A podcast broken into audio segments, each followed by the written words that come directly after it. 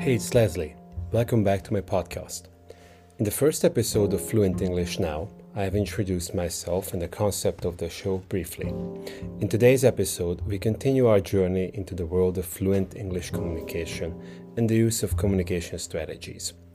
We start by meeting the two most common strategies employed during conversations. The first one is topic avoidance, while the second is message abandonment. Both topic avoidance and message abandonment are considered to be the worst possible case scenarios during a conversation.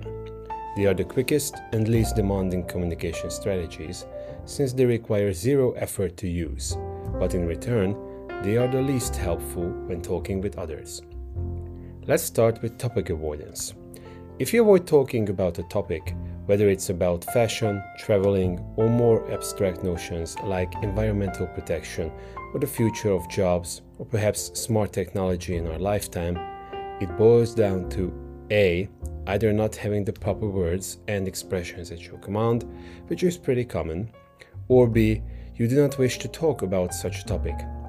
In the first case, you obviously need to pump up your vocabulary. End of story. Having quick access to a rich vocabulary with plenty of registers or styles, fields of interest to choose from, is essential when talking to someone about a topic. However, when it comes to simply being reluctant to talk about a certain topic, you need to consider the following. If conversing about said topic is a must, for instance, being part of an oral examination or a language exam, not engaging with the topic at all can be a recipe for failure, since it will cost you precious score on the exam. A good way to overcome this issue of reluctance is to start talking about the topic, then try to weave a topic that you are passionate about into your discussion or presentation. This way, the teachers still can see your actual verbal performance in action, but will have to settle for a different topic. If this approach doesn't help, you either have to come up with your own solution or just bite the bullet and actually start talking about the topic at hand. Remember, whatever you do, don't stay silent for too long. That will be a surefire signal that you don't have the vocabulary and knowledge inside you to complete the task of talking about a given topic. This I find hard to believe, but then again, it is not me who you have to convince of your real capabilities, but yourself. And don't forget your teachers too. Now, let's turn our attention to message abandonment. This technique involves leaving your message hanging in the air when you, to simply put, run out of verbal ammunition. In short, you don't know how to say what you want to say, or just don't have the vocabulary required. In such cases, you simply leave the message hanging right in the middle of an utterance or sentence. This can be incredibly embarrassing for anyone, regardless of their level of language proficiency. However, research suggests that this phenomenon is more common for beginners and low-level users of any language than for advanced and seasoned or skilled speakers.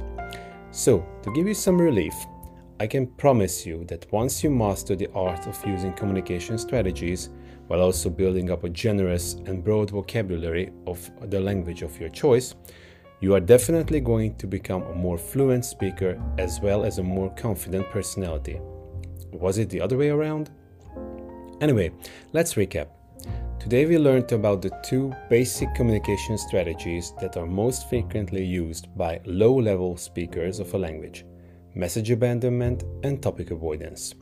Topic avoidance is skipping a topic of discussion during speech due to suffering from a lack of vocabulary.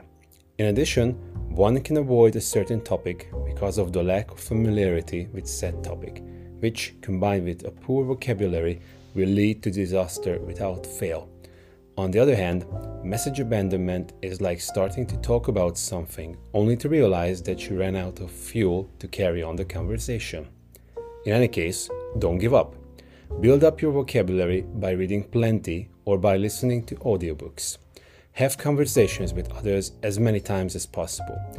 Be curious about the world you live in and focus on broadening your horizon.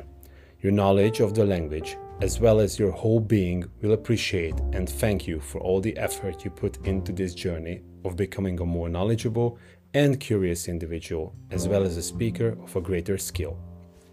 I hope today's episode of Fluent English Now has helped you to recognize the most basic yet common forms of communication strategies.